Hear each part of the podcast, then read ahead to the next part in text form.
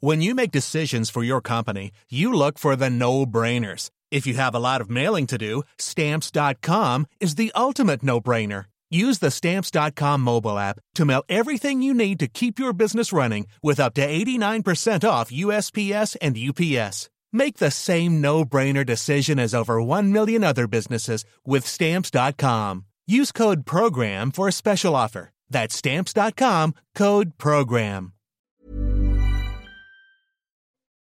Bonjour et bienvenue à tous sur, euh, sur notre antenne cet après-midi. Je suis ravie de vous retrouver pour une nouvelle édition de La Parole aux Français. On la leur donne dans un instant, juste après le journal avec Simon Guillain. Ravi de vous voir, Simon. Bonjour Nelly et bonjour à tous ceux qui nous ont rejoints sur CNews à 14h. Les obsèques d'Agnès Lassalle se tiennent aujourd'hui à Biarritz. Cette professeure d'espagnol est décédée la semaine dernière après avoir été poignardée par l'un de ses élèves. Et à Biarritz, on retrouve en direct nos envoyés spéciaux Jeanne Cancard et Jérôme Rampenou. Jeanne, vous êtes devant l'église Sainte-Eugénie euh, et c'est là que la cérémonie va se dérouler cet après-midi. Oui, Simon, et on assiste en ce moment à l'arrivée des proches de cette enseignante de 53 ans, sa famille, ses amis, ses collègues qui viennent d'arriver ici dans l'église Sainte-Eugénie à Biarritz, ici où va débuter la cérémonie, les obsèques qui vont commencer maintenant dans une demi-heure. Un moment, des images très fortes où nous voyons le compagnon d'Agnès Lassalle enlacé, embrassé, les proches venus rendre ici hommage à cette enseignante qui a donné cours pendant 25 ans au lycée Saint-Thomas d'Aquin et ici sur le parvis, la les anonymes, les habitants commencent à arriver pour eux aussi lui rendre hommage. Et vous le voyez au fond de cette image, des personnes qui viennent ici pour signer le registre de souvenirs à côté duquel se trouve une photo de l'enseignante. Merci beaucoup, Jeanne Cancard, pour toutes ces précisions euh, et merci à Jérôme Rampenou pour les images. Trois mois après la disparition euh, de Leslie et Kevin dans les Deux-Sèvres, l'enquête s'accélère. Un ami du couple a été mis en examen pour enlèvement et séquestration, puis placé en détention provisoire. Et nous, on va prendre la direction du tribunal de Poitiers. On va retrouver Régine Delfour et Sacha Robin. Régine, je le disais, un premier suspect a donc été placé en détention provisoire et deux autres personnes pourraient également être impliquées dans cette disparition, Régine. Oui, Simon. Et d'ailleurs, euh, le deuxième suspect qui a été interpellé euh, mercredi euh, matin et placé en garde à vue a quitté la gendarmerie de Niort il y a maintenant une demi-heure. Il devrait arriver dans quelques minutes ici au tribunal judiciaire de Poitiers pour être présenté à un magistrat instructeur dans l'éventualité d'une mise en examen. Je vous rappelle que cet homme a 22 ans, qu'il est, qu'il vit à Puyraveau. C'est dans cette commune que le 8 décembre, des affaires appartenant à Leslie et Kevin ont été retrouvées dans un conteneur faire un troisième homme a été placé en garde à vue hier à 11h. Sa garde à vue a été prolongée. Lui sera déféré demain euh, en fin de matinée euh, au tribunal de Poitiers. Et puis, vous l'avez dit, euh, le principal suspect a été mis en examen hier pour chef d'enlèvement et séquestration non suivi d'une libération volontaire. Il a été placé en détention provisoire. Cet homme, il a 22 ans. C'est un proche de Leslie et de Kevin. Il devait les héberger cette nuit du 25 au 26 novembre où ils ont disparu. Euh, les enquêteurs donc privilégient la piste criminelle euh, liée à un trafic de stupéfiants. Merci beaucoup Régine Delfour. Régine Delfour euh, en direct du tribunal judiciaire de Poitiers. On poursuit ce journal avec la lutte contre les déserts médicaux. Dans la Creuse, 40 médecins se relaient dans un centre médical du département. Et pour cause, le seul médecin généraliste de la ville est parti il y a plus de deux ans. Donc 500 patients se sont retrouvés sans médecin. Le sujet que vous allez voir est signé Valentine Leboeuf. C'est devenu un rituel pour le maire d'Agen. Chaque semaine depuis quatre mois, il accueille dans ce centre un nouveau médecin. On y va? Oui. Perrine Molinier vient du Vaucluse, à plus de 400 km. Elle ne va rester que quelques jours, mais elle apprécie la liberté et la mobilité. On se dit que ça sert à quelque chose et, euh, c'est très agréable de venir faire son, métier, son travail, en étant aussi très bien accueilli du coup par, euh, par les, les personnes qui vivent ici. Les habitants d'Agen n'ont plus de médecin généraliste depuis son départ en 2020. Impossible depuis de trouver un successeur. Allez-y, posez la tête. Pour les patients, c'est donc un soulagement de pouvoir de nouveau consulter. On n'attendait que ça, que ça, que ça, parce que depuis plusieurs années, là, que notre médecin était à la retraite. Pour Viviane, voir plusieurs praticiens n'est pas un problème. Elle peut ainsi avoir des avis différents. L'idée de ce centre est venue d'un médecin de la Haute-Vienne qui a longtemps fait des remplacements. Le projet de cette expérimentation, c'était de viabiliser le fait qu'il y avait une population de médecins qui pourrait adhérer à cette idée-là. Euh, convaincu qu'il y a une population de médecins qui a envie de contribuer fortement à la lutte contre les déserts médicaux, qui sont bouleversés, qui sont interpellés par cette situation de non-accès aux soins. 40 praticiens sont inscrits sur le planning et 15 sont déjà venus. À terme, les 1000 habitants de la commune aimeraient voir un généraliste s'installer durablement.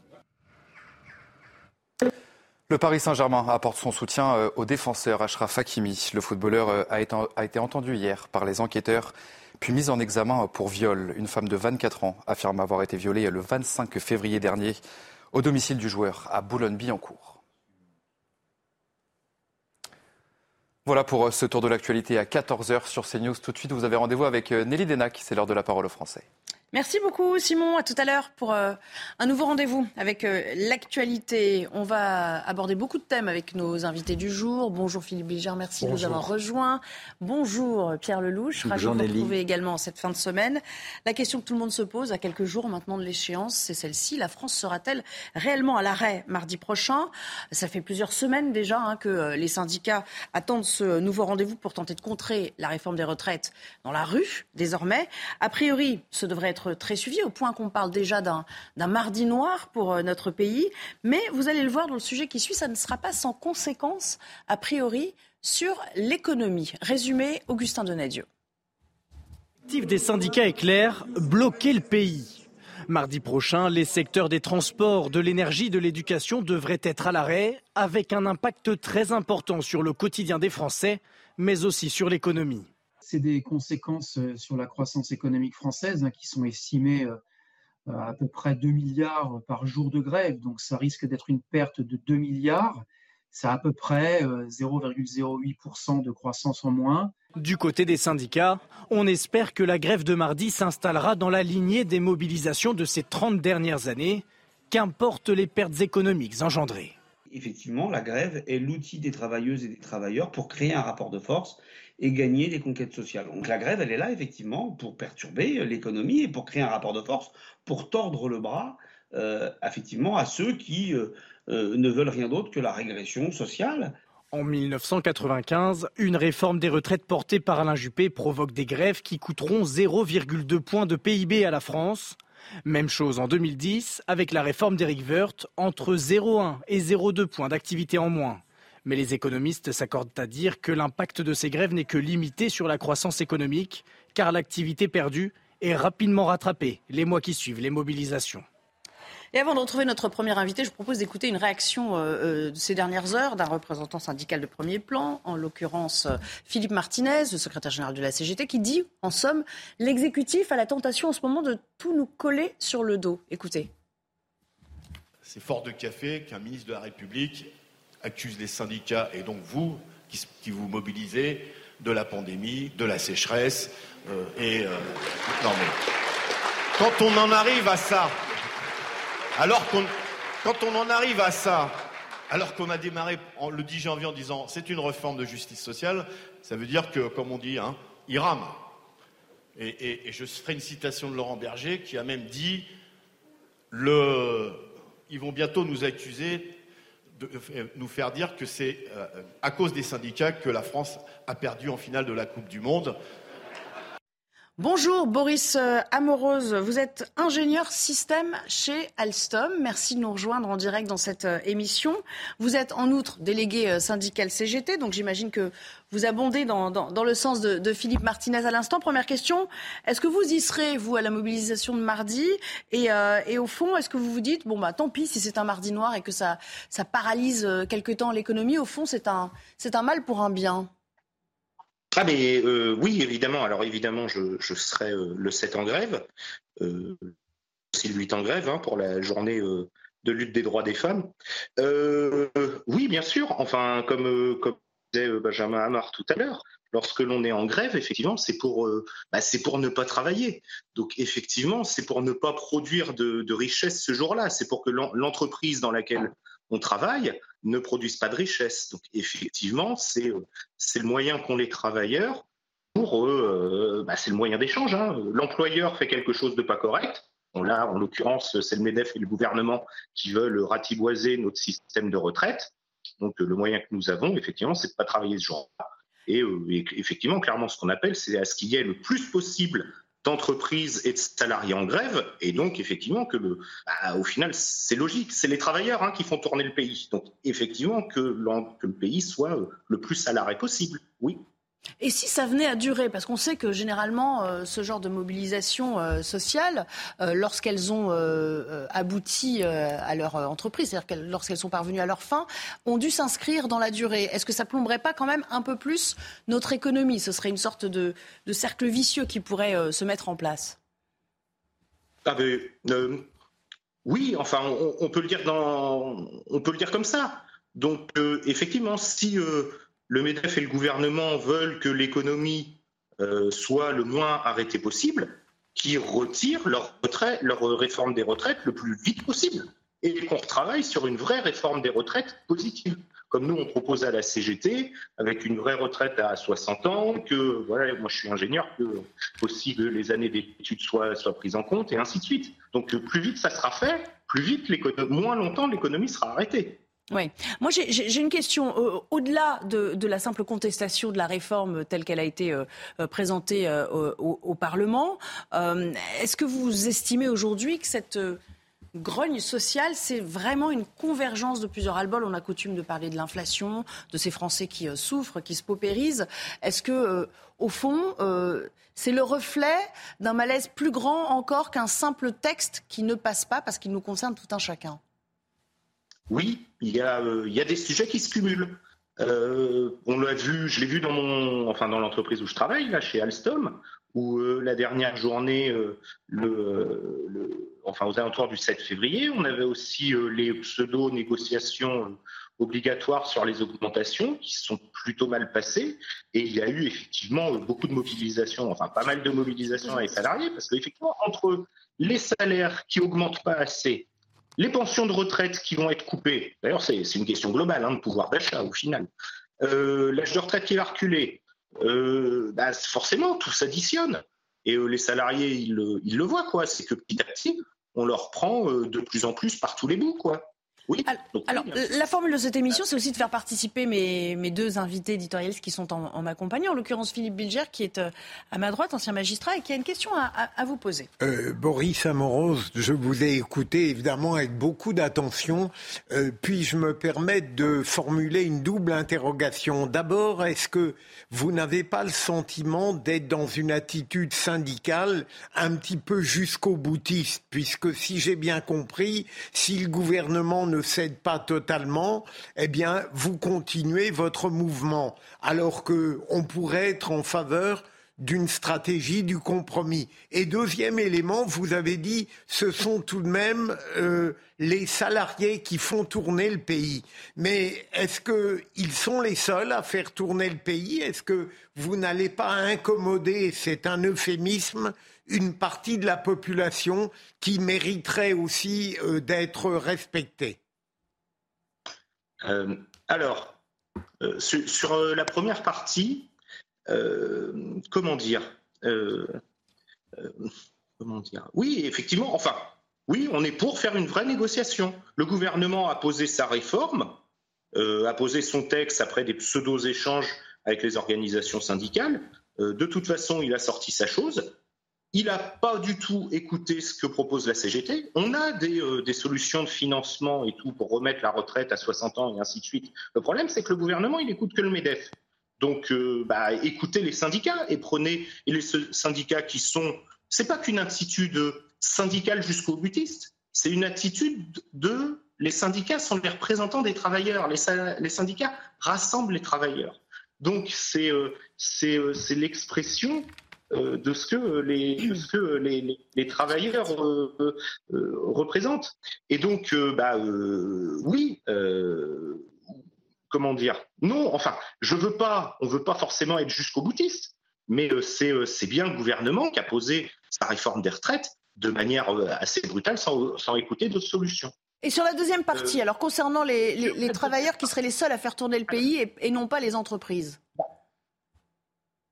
Enfin, ben, je ne sais pas, justement, le, monsieur le magistrat était un petit peu, euh, un, peu pas très précis euh, euh, dans, dans, ce qu'il a proposé, parce que, dans ce qu'il a dit, parce que quand on parle des autres personnes, de qui on parle? On parle des, des, actionnaires et des fonds de pension? Bah oui, effectivement, le but, euh, effectivement, c'est qu'ils euh, aient moins de, de, dividendes qui leur sortent à la fin de l'année. Si on arrête de travailler, effectivement, l'entreprise sortira moins de bénéfices. si on parle des, bah, je sais pas, enfin, des fonctionnaires, mais qui sont pas exactement des salariés, qui ont un statut à part, bah, ils sont exactement dans la même problématique que nous, les retraites. Si on parle, par exemple, des gens qui sont en situation compliquée, euh, ou qui sont en situation de non-travail parce que euh, bah, euh, les femmes, par exemple, qui ont, des, qui ont des enfants et qui éduquent leurs enfants, donc, si on parle des gens qui sont en arrêt maladie, qui ne peuvent plus travailler parce qu'ils sont abîmés, bah, eux, ils, vont justement se prendre la réforme des retraites encore plus, que la réforme des retraites, elle, a tendance à être encore plus néfaste pour les personnes qui ont des carrières hachées. Donc, ces gens-là, ils arriveront en retraite aussi encore plus tard ou avec une pension de retraite bien plus, bien plus basse. Donc euh, je, je, vois. Et puis euh, bah, si on parle des enfants euh, de, qui travaillent pas aujourd'hui, bah, effectivement, le, si bah, les enfants, bah, le but c'est, c'est, ça va pas être néfaste pour eux parce que ce qu'on prépare pour, ce qu'on veut pour eux, c'est qu'ils aient la meilleure retraite possible à l'avenir. Donc je, dois vous avouer que je sais pas trop de quel de population par le monsieur le magistrat. Bon. En tout cas, ça, paraît peut-être un peu difficile de se projeter pour la génération de nos enfants, sachant qu'on ne sait pas quel sera l'état du pays et de l'économie dans, 30 ou 40 ans. Il faudra peut-être ajuster les choses aussi quand même, à un moment. on, est d'accord. On est d'accord qu'il faut, euh, il faut euh, le, système, c'est l'avantage en fait du système de retraite par répartition à la base, c'est que en fait, ce sont les cotisations de l'instant T qui permettent de verser des retraites aux, retraités de l'instant Donc, ça, donc ça permet justement de juguler, euh, de, bah, de, de, se régler en, temps euh, à l'instant T. et, on, et pour dans 30 ou 40 ans, on se réglera. Ça suppose aussi une politique nataliste digne de ce nom. On n'est pas encore en, en, comment dire, en régression démographique, mais enfin, on est un petit peu à la lisière. Pierre Lelouch, une question. Euh, je, je, peux poser une question Allez-y, allez-y. Bonjour monsieur, je voudrais juste vous demander, bon, on a, on a un, cheminement parallèle là de, la mobilisation syndicale, après tout, euh, c'est votre droit et la, République, elle prévoit la, grève comme moyen de défense du monde salarié, mais il y a aussi la représentation nationale, le Sénat et l'Assemblée qui euh, euh, doivent achever l'examen du texte, qui a été plus ou moins salopé à l'Assemblée, mais là, il va y avoir le Sénat, puis la commission mixte paritaire, et donc, à peu près au même moment, quelques jours après euh, la mobilisation du 7 mars, on arrivera à la commission mixte, puis ensuite à un moment où la loi peut soit être votée, soit être adoptée par ordonnance. Question, qu'est-ce que vous faites si la loi est adoptée par ordonnance ou bien euh, votée à l'Assemblée en deuxième lecture? Ah, Alors, euh, comment dire? Pour, pour, vous dire dans, dans, le détail, je, je sais. Ah non, pas dans le détail. Hein. Allez-y, allez-y à l'essentiel. Supposez que vous soyez devant cette situation où la loi, elle, est, elle, elle s'applique. Quoi. Ce que ma confédération euh, fera euh, à cette date-là et avec les autres confédérations, avec les autres syndicats, euh, je ne sais pas le dire euh, à l'avance, mais c'est pas parce que c'est. Et votre, votre sentiment à vous, c'est quoi? C'est pas parce que ça a été adopté par la loi qu'on va devenir euh, favorable, euh, par euh, l'Assemblée et le Parlement, qu'on va y devenir favorable. On sera toujours en opposition avec, avec, cette, avec cette, cette, réforme des retraites. On reste, et, on a, enfin, on fait régulièrement aussi des mobilisations pour eux même hors le, contexte du, du, du, du de, de, la. De la D'accord. Donc au fond, peu, peu vous importe l'issue du, du, du, vote parlementaire. On, on, entend. Bon, en tout cas, euh, merci beaucoup pour votre participation. On va aller vers un deuxième invité qui nous attend. Euh, c'est Guillaume Conrad. Euh, Guillaume Conrad qui est égoutier. bonjour, merci de nous rejoindre. à vous également. vous êtes égoutier à la ville de Paris depuis, je crois, 2016. Vous êtes en outre représentant du personnel. Vous avez plusieurs mobilisations à votre actif. donc je, je ne vais même pas vous demander si vous y serez mardi. J'imagine que la réponse est claire de votre point de vue. Bah, qui n'y sera pas euh, mardi euh, à, écouter un peu tout le monde euh, Je crois que la, France est mobilisée. Il y a, vraiment une mobilisation générale qui se prépare. Donc qui n'y sera pas À part le gouvernement peut-être, mais qui n'y sera pas hmm. Donc oui, on sera bien présent ce, jour-là, ce, jour de lutte qui va être, je pense, le, le, point d'orgue d'une modification de la lutte. Moi, j'aimerais qu'on parle un peu plus dans le détail de votre métier à vous. Euh, j'ai cru comprendre que ça, ça vous surexposait euh, évidemment de travailler dans les égouts parce que ce sont des conditions de travail euh, très particulières. Hein. On, comprend aisément qu'on passe aussi beaucoup de son temps dans les, dans les sous-sols, dans les souterrains. Il y a une surmortalité, on l'imagine, liée à, votre, à votre exercice. Donc ça relance évidemment tout le débat autour de la pénibilité de la tâche. Et de ce point de vue, j'imagine que là, vous avez des arguments à faire valoir.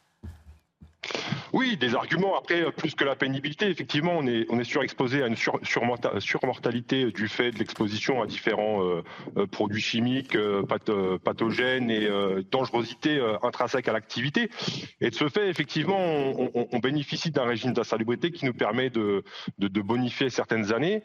Et bah, rajouter deux ans d'activité dans le réseau, bah, c'est rajouter deux ans d'exposition à, à tout ce qu'on a, tout ce que j'ai pu énoncer. Et la réelle problématique, c'est euh, qu'on qu bien ce qu'on fait à 30 ans, on ne fait pas la même chose euh, à 50 ans, voire 60 ans. Et c'est exponentiel. Ça veut dire que c'est pas parce que j'ai pris 30 euh, ans, vous voyez, à 60 ans, on ne peut plus porter, on peut plus rien faire, on peut plus descendre. On, on, on intervient quotidiennement dans les boyaux parisiens.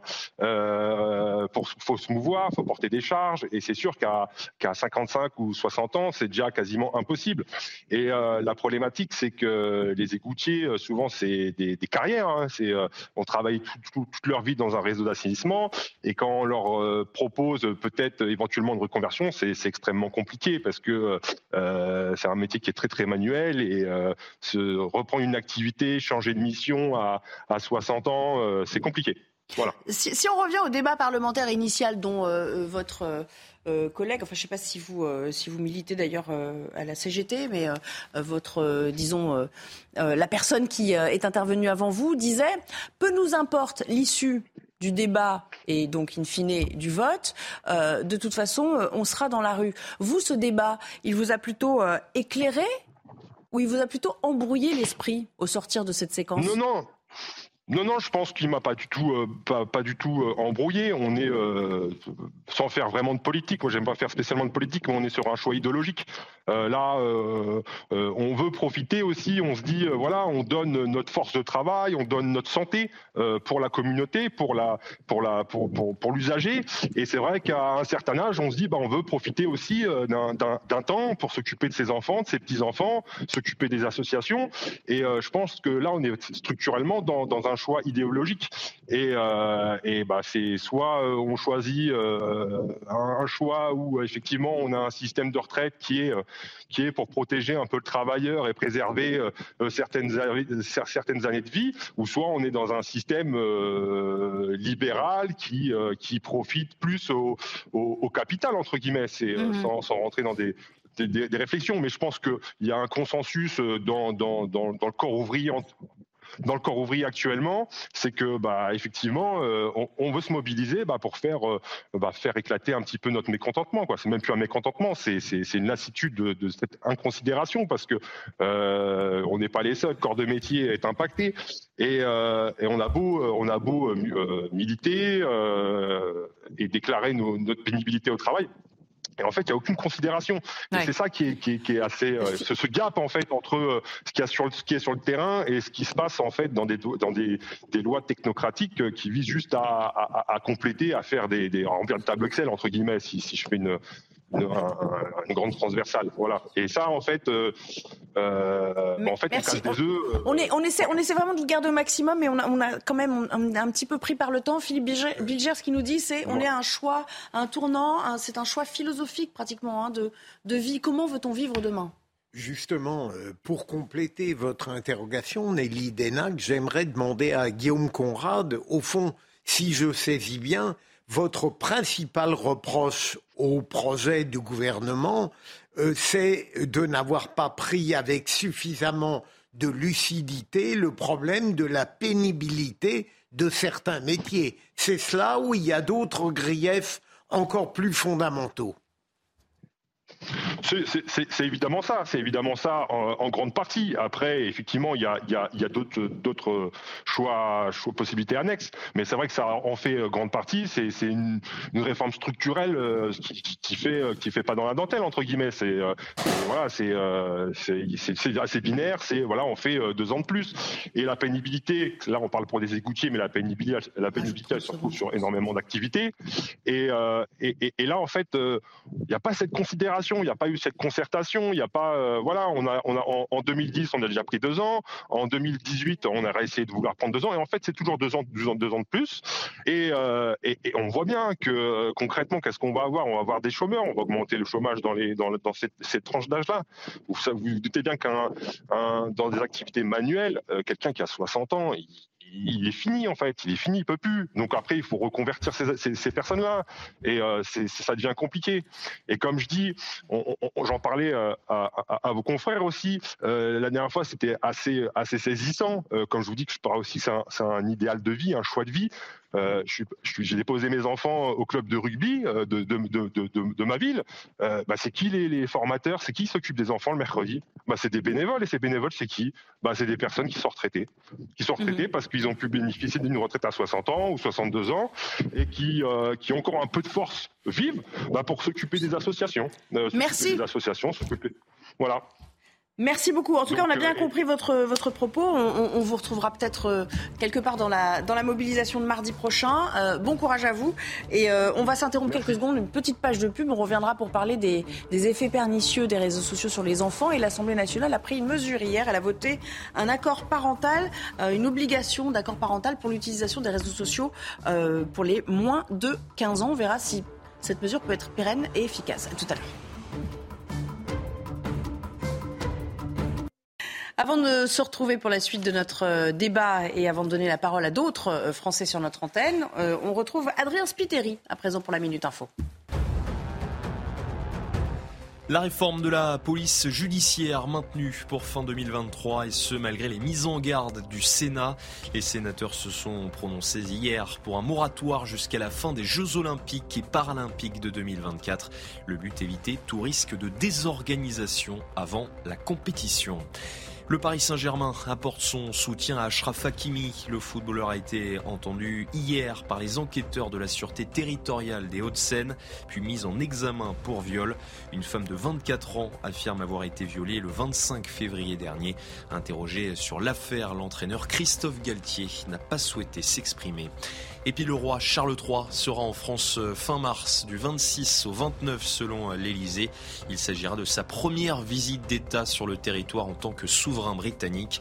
Emmanuel Macron présidera un dîner au château de Versailles pour l'occasion. Charles III gagnera ensuite l'Allemagne. Merci beaucoup. Je propose de revenir à ce vote qui est intervenu euh, assez tard hier à l'Assemblée, avec l'obligation d'un accord parental pour l'utilisation des réseaux sociaux chez les moins de de 15 ans. Mmh. Euh, cette mesure est-elle euh, applicable si facilement qu'il paraît euh, à la maison? Quels sont les effets néfastes aussi de l'utilisation de ces plateformes chez nos plus jeunes? Quelques éléments de réponse avant d'entamer la conversation. Puis on fera appel à une psychanalyste également tout à l'heure. C'est Mathilde Couvillier-Flornois qui s'est penchée sur la question. Un accord parental obligatoire pour les moins de 15 ans sur les réseaux sociaux, une proposition de loi adoptée quasiment à l'unanimité. Pour 82, contre de l'Assemblée nationale à adopter. Une loi qui ne changera pas grand-chose selon cette psychanalyste. Je pense qu'il faut être dans l'air du temps. Donc je pense qu'il faut donner l'autorisation à son enfant, mais garder un contrôle dessus en expliquant que vous avez un droit de regard parce qu'il n'est pas encore majeur.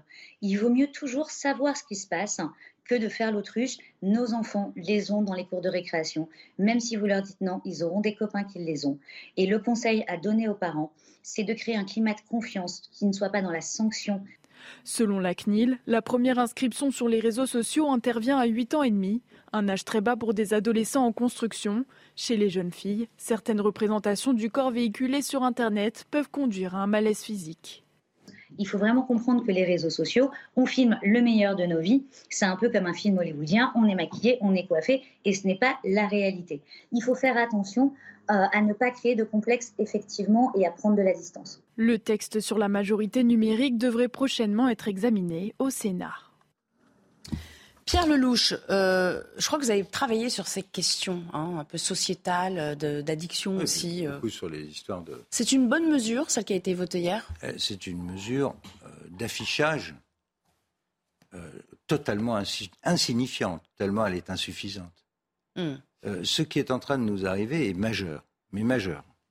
Il faut savoir que j'ai beaucoup d'amis qui travaillent à la Silicon Valley sur ces questions de réseaux sociaux, d'intelligence artificielle et autres, on est à, la veille d'une révolution. On est en plein dedans, mais ça va aller de plus en plus vite.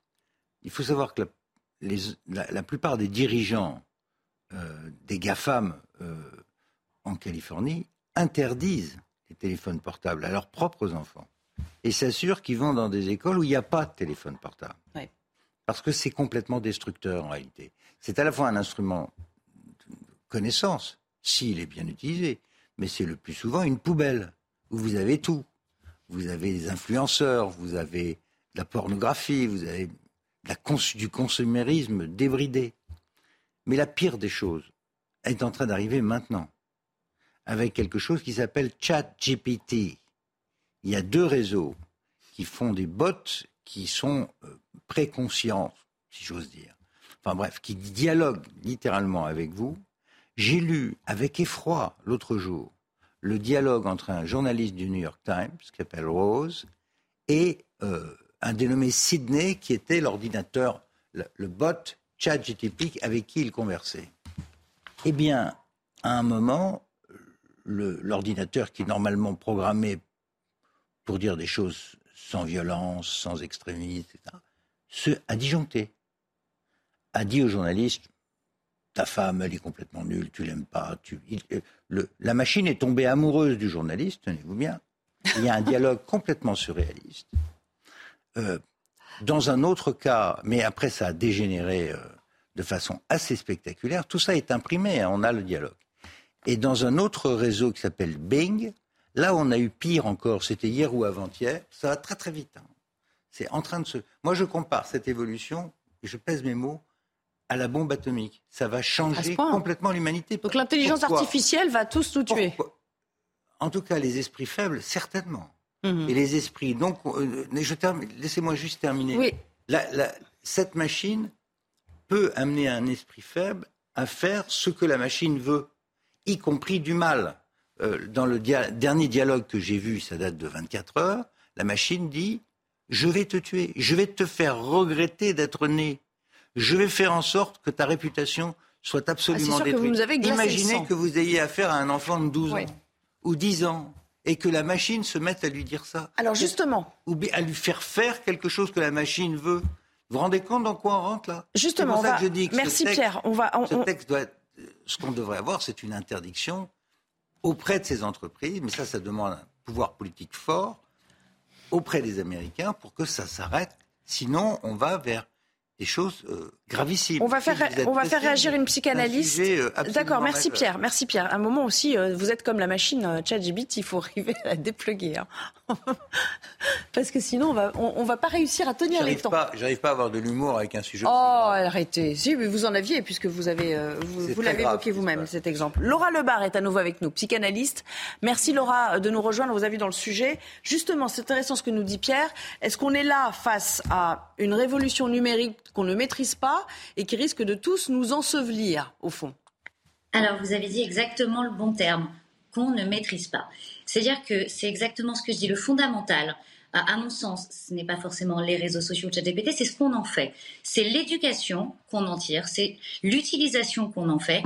Et il va falloir élever nos enfants à comprendre, à savoir à quoi ça sert, à se pencher là-dessus et surtout avoir une utilisation intelligente. Parce qu'on peut aller chercher de l'information, on peut aller s'enrichir sur les réseaux, sur ChatGPT, comme on peut effectivement être complètement détruit par ce système si les parents n'ont pas pris le temps d'apprendre à leurs enfants quoi en faire.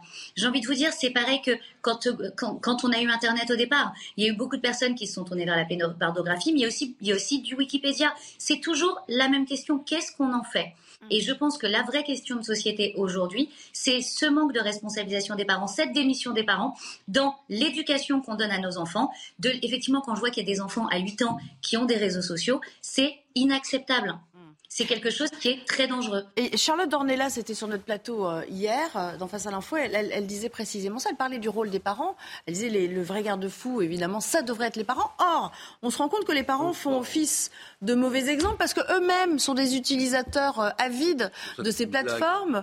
Euh, on les voit euh, décrocher leur téléphone ou leur tablette à tout moment, ils font à peine attention à ce que font leurs enfants dans la pièce à côté. Comment peut-on avoir un impact sur Quand ses propres enfants pas le téléphone pour se débarrasser quand ils ne leur donnent pas euh, chez le médecin ou dans le train ou autre. Comment peut-on réellement avoir un, un quelconque impact? On parle d'autorité parentale, on parle de l'exemple que donnent les adultes euh, aux plus jeunes, quand soi-même, eh bien, on, on- on tombe dans ces travers. Mais je vais vous répondre, il faut se discipliner. L'éducation passe par l'exemple. Quand, je- je- quand on va au restaurant et que je vois des parents qui sont, qui sont avec leur téléphone au restaurant avec leurs enfants alors que c'est un moment en famille, c'est quelque chose que je trouve catastrophique. On doit avoir des moments en famille. On doit rétablir des moments en famille, des moments d'écoute, des moments de partage, des moments de discussion. Et surtout, si on veut que les enfants n'aillent pas sur des choses comme ça sur les réseaux, il faut leur Et alors, proposer. quand vous voyez une famille au restaurant avec quatre téléphones, il y a deux adultes, deux enfants avec des téléphones, vous vous levez, vous allez leur dire que c'est pas bien? Alors, je suis sans jugement, donc après, chacun ben voilà. vit comme il veut. Mais réellement, le, le fondamental, c'est ça, c'est que les parents démissionnent de leur rôle parental. C'est que les parents font la même chose. Il faut remettre une exemplarité. Il faut proposer d'autres activités. Euh, aller au musée, aller au cinéma, sortir de la maison, faire des choses, être dans une action qui va être réflexive, qui va être qui va aller vers l'apprentissage. À mon sens, c'est comme ça qu'on y arrivera, pas en disant bah tiens, avant 15 ans, il faut une autorisation parentale. Bien c'est sûr. complètement utopiste. Philippe Bilger. Je serais moins, moins pessimiste, mais évidemment moins, moins au fait des problèmes que vous. Euh, je voudrais sortir un peu de la. Ça n'est pas ce que vous avez dit, de la banalité de c'est la meilleure ou la pire des choses, comme la langue des.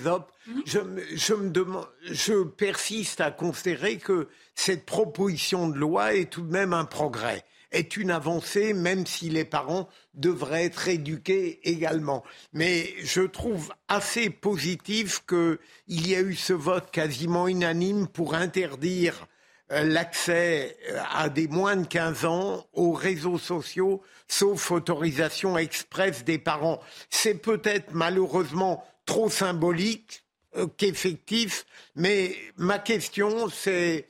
euh, j'ai entendu une psychanalyse dire que c'était euh, dangereux de supprimer les réseaux sociaux aux mineurs de 15 ans parce qu'en réalité, on les privait d'une occasion de sociabilité.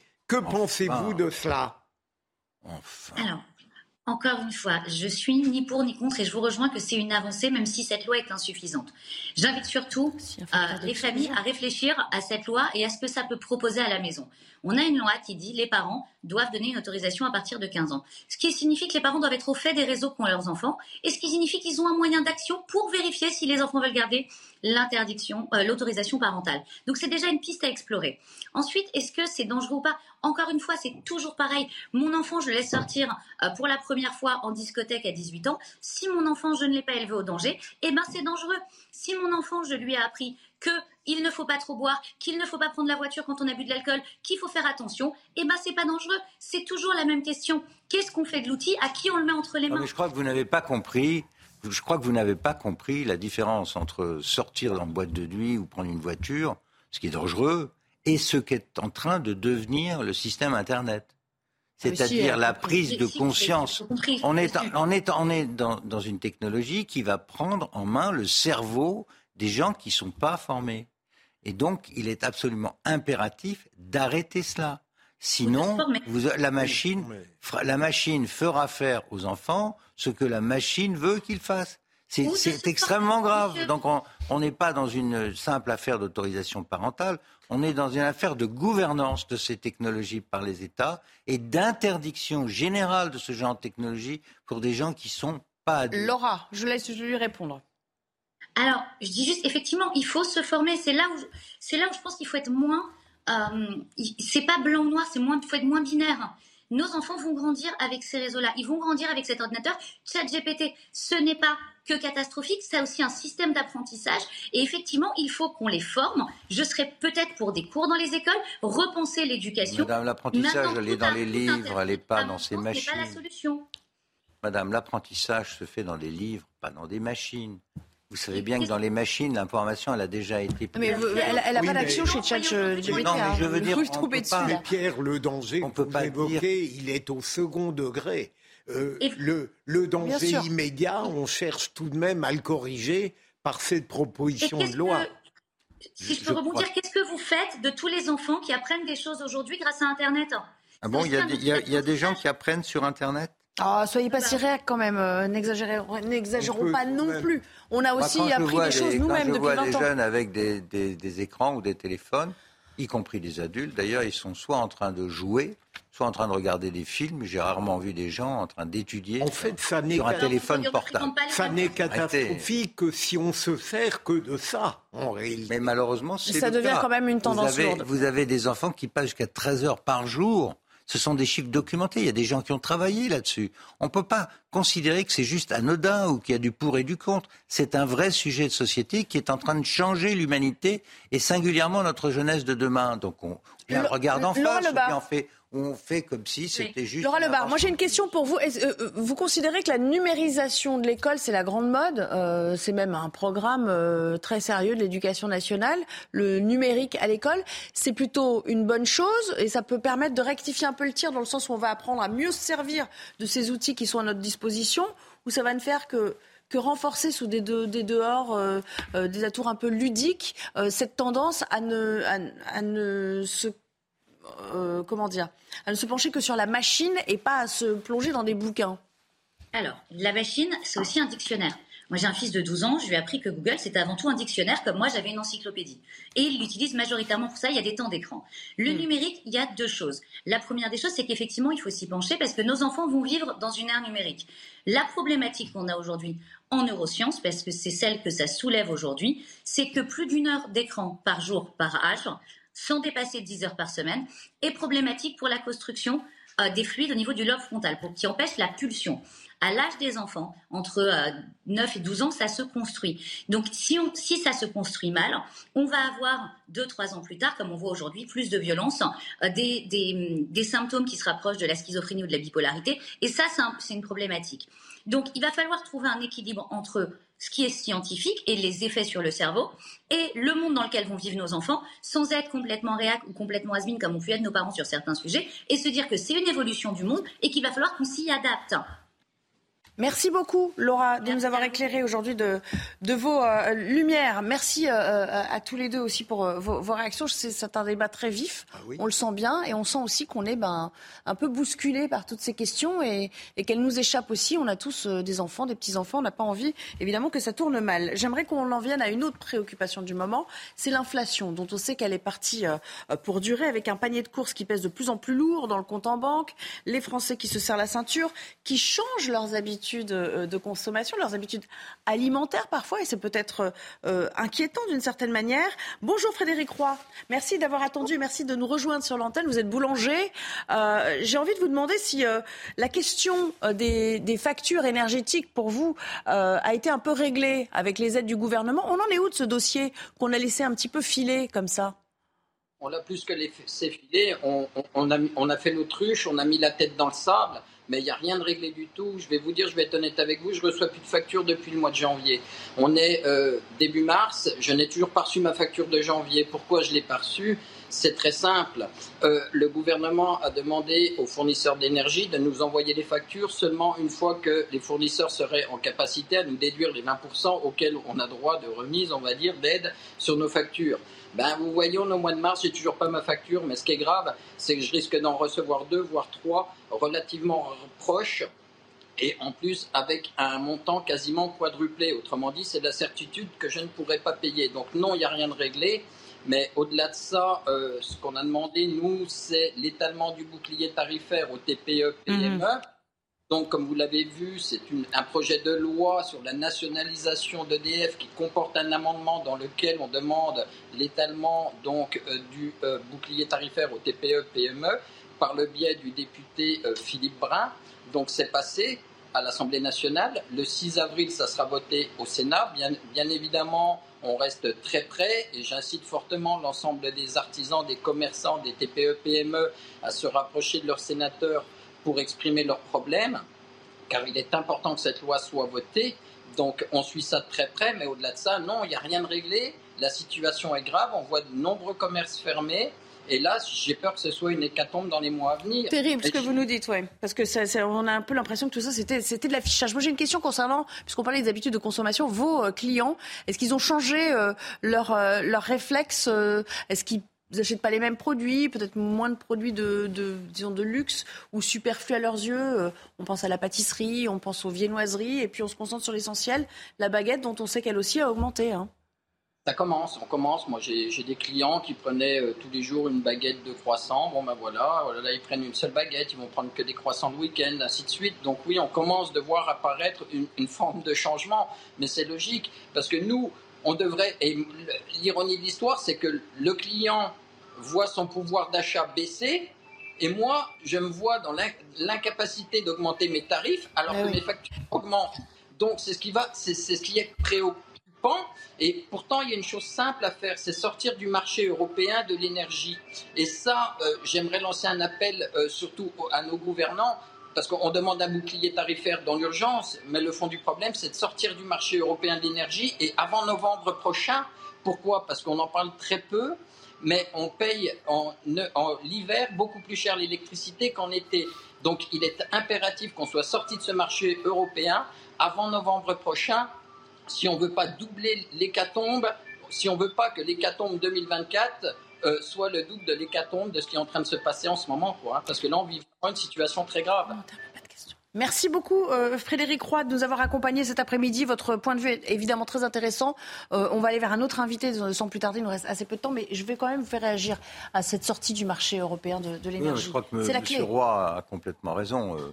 Euh, on a à la fois un, délai incompréhensible sur euh, le bouclier euh, qui doit protéger les toutes petites entreprises, notamment les commerçants, qui voient tout exploser, parce que le boulanger, il voit aussi le beurre augmenter, le sucre, etc., et l'électricité terriblement aussi.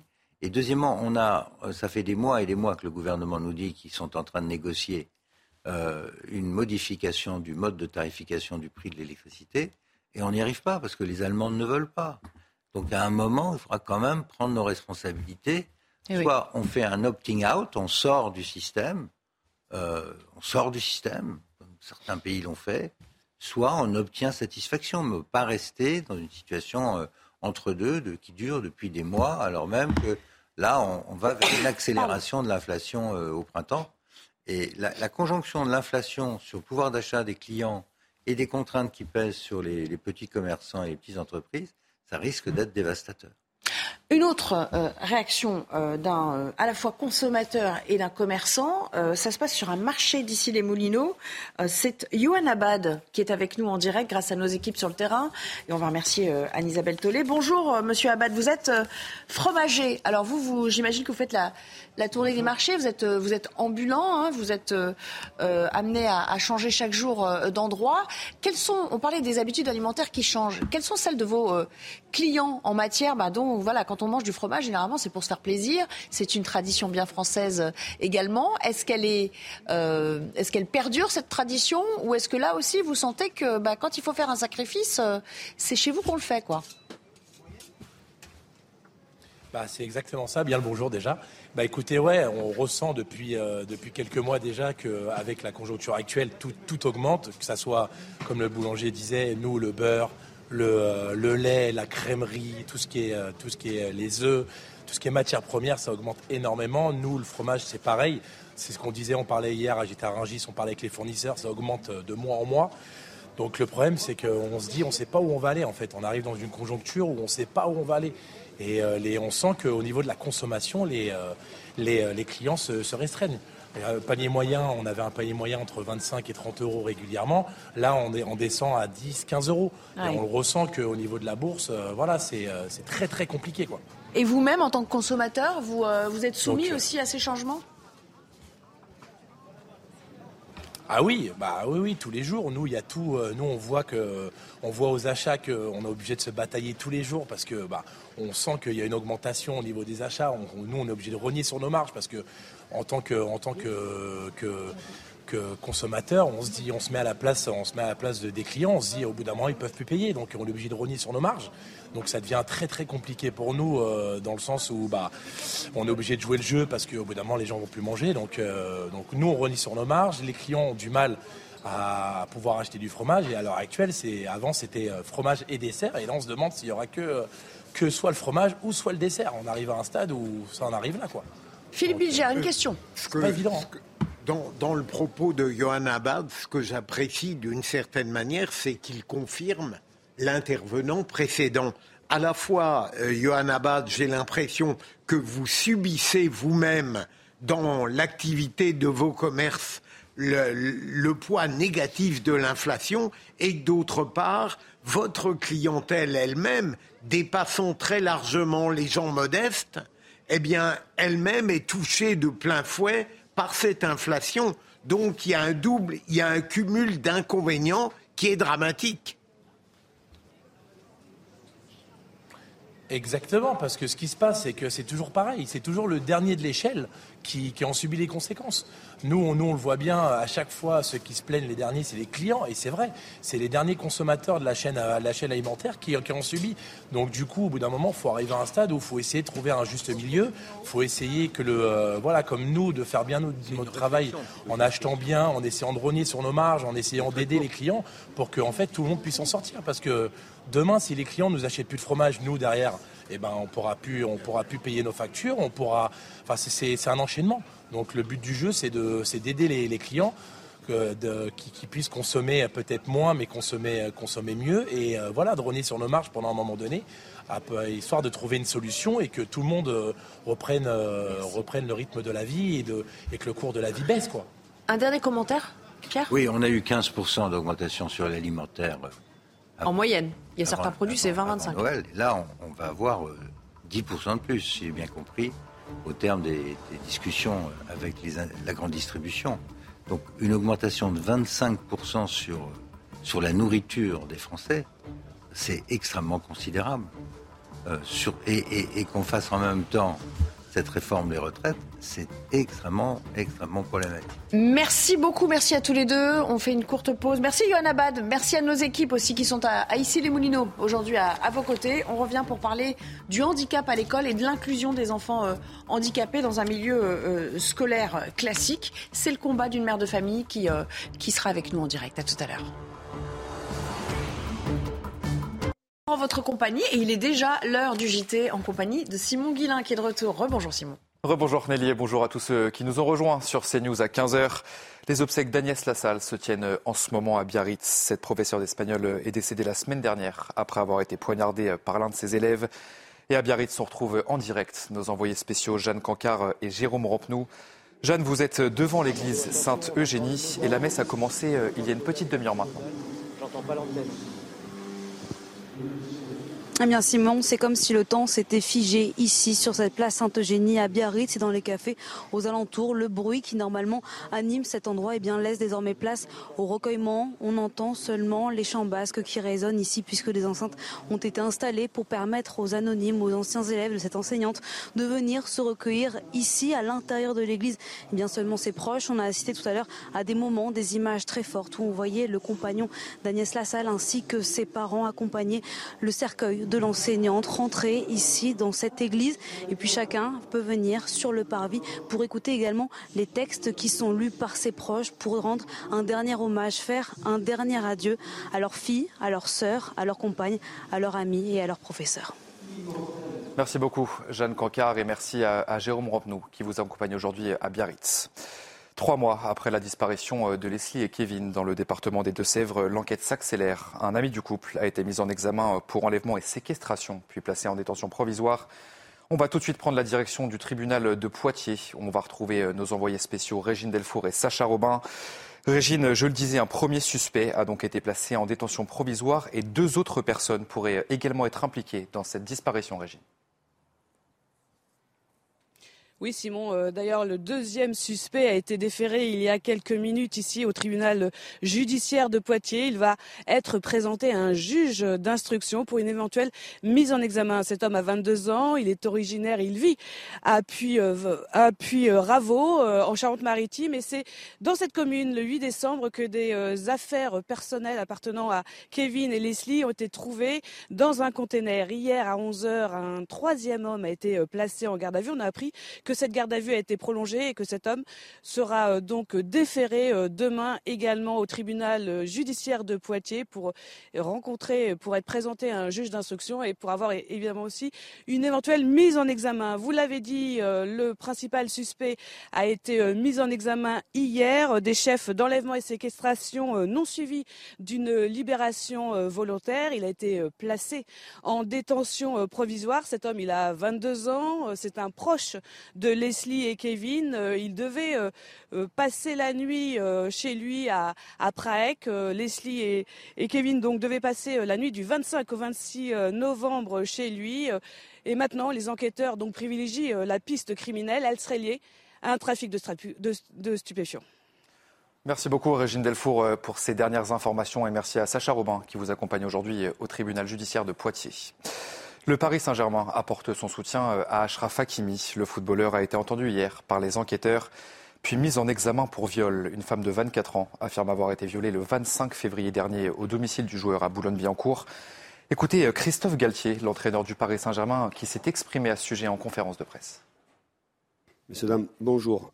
Avant de répondre à vos questions, je pense qu'on vous a informé, je ne répondrai à aucune question concernant euh, l'extra sportif d'Ashraf Hakimi et que le club a déjà communiqué concernant, euh, concernant la situation. Voilà pour euh, ce tour de l'actualité à 15h sur CNews. Elle n'a pas bougé de son siège, Nelly Denac est toujours présente et c'est la deuxième partie de la parole aux Français.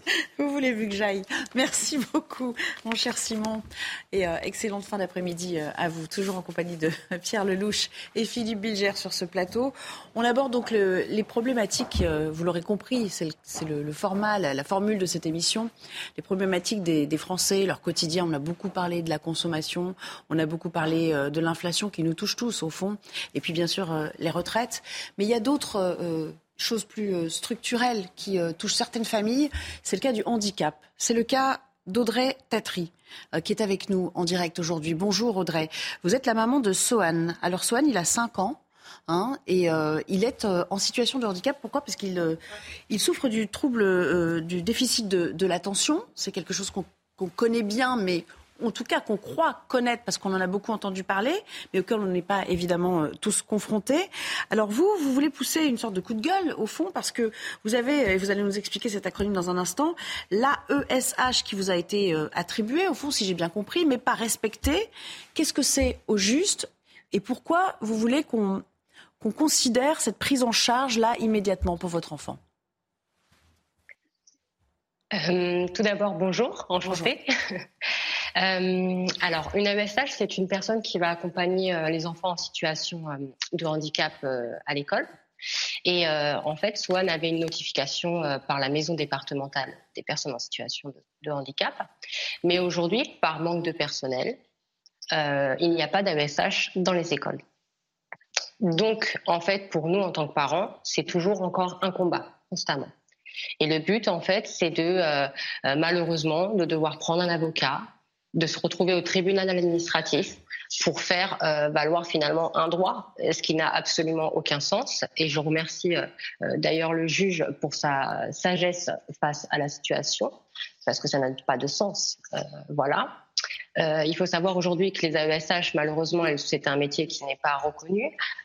c'est des contrats 20 heures, souvent mutualisés. Donc c'est une AESH qui va s'occuper de plusieurs enfants en situation de handicap. Donc malheureusement, euh, on ne peut pas avoir de réel suivi pour nos enfants en situation de handicap. Donc en fait, vous êtes obligé de recourir à la justice et, vous n'êtes pas entendu par les pouvoirs publics. Je crois qu'il y a une, un collectif qui existe désormais qui s'appelle Une école inclusive pour tous. Je ne sais pas si c'est vous qui, êtes, euh, qui en êtes à l'origine, avec une table ronde, j'ai cru comprendre, qui serait organisée tout prochainement, là, euh, le, 18 mars. Hein, on, va, on va le dire, on va vous faire un petit peu de pub. Qu'est-ce que vous espérez soulever comme problématique et surtout entraîner comme réaction à travers cette table ronde? Alors, donc cette table ronde, euh, en fait, c'est l'inclusion scolaire des enfants en situation de handicap en France. C'est un état des lieux, tout simplement, et perspective. Euh, en fait, on va mettre en place un cahier de doléances pour récupérer des témoignages, parce qu'en fait, c'est un sujet qui ne me concerne pas que moi, c'est un sujet qui concerne tous les enfants en situation de handicap en France. Et on est face à une situation qui est dramatique dans les écoles. Euh, au final, nous, on a eu gain de cause. Donc, ils ont eu trois semaines pour mettre une AESH en place. Et la réalité du terrain, vous devez sûrement la connaître, c'est déshabiller Pierre pour habiller Paul. Donc, on mhm. retire des heures à d'autres enfants en situation de handicap pour que mon fils puisse avoir ses heures. Et de là, pour moi, c'était impossible. Donc, de là est créé, enfin, de là, s'est créé le collectif tout simplement, c'est les parents, hein, tout simplement, euh, avec la FCPE euh, du 93. Euh, devant le tribunal, j'ai été aussi soutenue par beaucoup de parents, la FCPE, la députée Fatia Kedwa, on a une autre maire de Rony-sous-Bois également, Jean-Paul Fauconnet. et en fait, c'est un sujet sensible, l'handicap. Mais à force qu'on en fasse un sujet sensible, c'est un sujet qu'on met de côté. Mhm. Euh, Philippe, Philippe Bilger, qui est un de nos invités, a une question. Moi, ce que je sens hein, à travers cette femme, c'est que elle remue ciel et terre pour finir par obtenir gain de cause pour quelque chose qui lui est dû, hein, enfin auquel a droit. Ça devrait pas être ainsi. Enfin, elle devrait même pas avoir à prendre son téléphone pour réclamer son dû, cette maman. Bien sûr. Est-ce que je peux me permettre de vous poser une euh, double question? Euh, La première, en réalité, est de pure forme. Cela ne m'étonne pas, malheureusement, que des personnes ayant des droits voient ont extrêmement mal pour les faire respecter. Mais la deuxième interrogation, euh, quelle est votre euh, conception de l'inclusion scolaire pour les personnes en situation de handicap? Euh, Pardon, je ne voudrais pas la rendre provocatrice, mais vous considérez que ces enfants le vôtre à 5 ans, je crois, euh, peuvent être euh, dans une forme d'inclusion scolaire au milieu de tous les autres enfants Ou est-ce que vous euh, privilégiez un milieu plus spécifique? Alors, pour répondre tout simplement, il faut savoir que 80% des handicaps sont des handicaps invisibles. Mon fils, qui a un trouble du déficit de l'attention, a un handicap invisible. Et le problème qu'on a aujourd'hui, c'est que euh, quand on parle d'handicap, on s'imagine tout de suite fauteuil roulant. Et pourtant, non. Quand on voit mon enfant, il paraît euh, comme les autres. C'est juste qu'effectivement, il a cette différence. Mais il faut savoir que la différence est, souvent associée euh, au complexe et à la honte. Et c'est la problématique aujourd'hui en France. Il serait grand temps que finalement le gouvernement remette ce sujet sur la table parce qu'on a besoin d'eux. On peut pas, on peut rien faire sans eux. Mhm. au, final aujourd'hui. Je crois qu'il y, a Brigitte Macron qui, Macron qui, qui s'exprime beaucoup sur ces questions. Elle a encore pris la parole l'autre jour sur euh, l'inclusion à l'école. Est-ce que vous considérez, vous, que c'est votre meilleure ambassadrice aujourd'hui? Au moins, elle porte ces questions auprès du grand public. Alors aujourd'hui, on a une personne euh, du collectif qui est allée euh, déposer en main propre l'invitation pour euh, l'événement du 18 mars, parce que je pense que c'est important qu'il soit aussi que, que, pardon, que Brigitte Macron soit invitée, parce que je pense qu'elle connaît aussi le sujet. Et c'est important qu'elle soit, j'espère, présente le 18 mars, pourquoi pas Oui. Donc vous, vous, vous seriez vraiment favorable à sa participation. Pierre, vous avez une question pour cette maman? Mais quel est le, quel est le statut de ces AESH euh, par rapport à l'éducation nationale? Et qu'est-ce que vous attendez justement de l'éducation nationale? Alors le problème, c'est que les AESH, elles n'ont aucun statut. c'est vraiment le problème. C'est-à-dire qu'en fait, on a ils ont des contrats 20 heures, euh, des salaires 800 euros. Euh, aujourd'hui, on parle d'inclusion. Elles sont ballottées d'une école à une autre, d'enfants à un autre, de trois enfants euh, par classe. Il faut savoir que par classe, nous avons deux à trois enfants en situation de handicap. Les troubles 10 font partie des enfants en situation de handicap. Dyslexique, dysphasie, dysgraphie. Et pourtant, ça ne les empêchera pas d'avoir un BTS, un bac, Mhm. Et donc, idéalement, il faudrait qu'il y ait des. Idéalement, il faudrait qu'il y ait des personnels spécialisés dans chacun des établissements, c'est ça? Bah, totalement. On sait, on sait qu'aujourd'hui, euh, fin 2022, nous sommes à 430 000 enfants en situation de handicap. Euh, aujourd'hui, il y a une souffrance à tous les niveaux. Les enseignants ne sont pas formés sur le handicap, les AESH n'ont pas euh, réellement de formation. Euh, le peu de recrutement qu'il y a recouvre à peine les démissions. Donc à partir de ce moment-là, je pense qu'il y a une réelle question à se poser. Euh, quand on demande à une enseignante de gérer trois ou quatre enfants en situation de handicap par classe, s'il n'y a pas d'AESH, enfin, euh, c'est pas possible. Et les conditions de travail pour les AESH également, pour les enseignants, enfin, il y a une souffrance, une maltraitance à tous les niveaux. Est-ce que vous diriez qu'il y a une forme, il y a une, forme de, comment dire, pas active, mais de, tentative de, vous euh, décourager un peu au point que peut-être vous déscolarisiez vos enfants ou vous les mettiez dans d'autres structures ou que vous trouviez un autre mode d'éducation parce que bon, c'est un peu circulé, il n'y a rien à voir. Nous, on a autre chose à faire que s'occuper de ceux qui posent problème, entre guillemets. Bah, Évidemment, euh, tout simplement parce qu'aujourd'hui, on parle d'égalité des chances, qui est quand même la loi de 2005. On parle d'inclusion, mais réellement, sans AESH, on ne peut pas avoir d'inclusion réussie. Donc, on a des parents qui sont démunis face à la situation, euh, et il y a des parents qui se battent depuis 10, 15 ans enfin, euh, et qui sont battus toute leur vie pour que leurs enfants puissent aller le plus loin possible. Et c'est un combat de titans, mais vous pouvez pas imaginer. Et le ministre de l'Éducation nationale, il vous a dit quoi?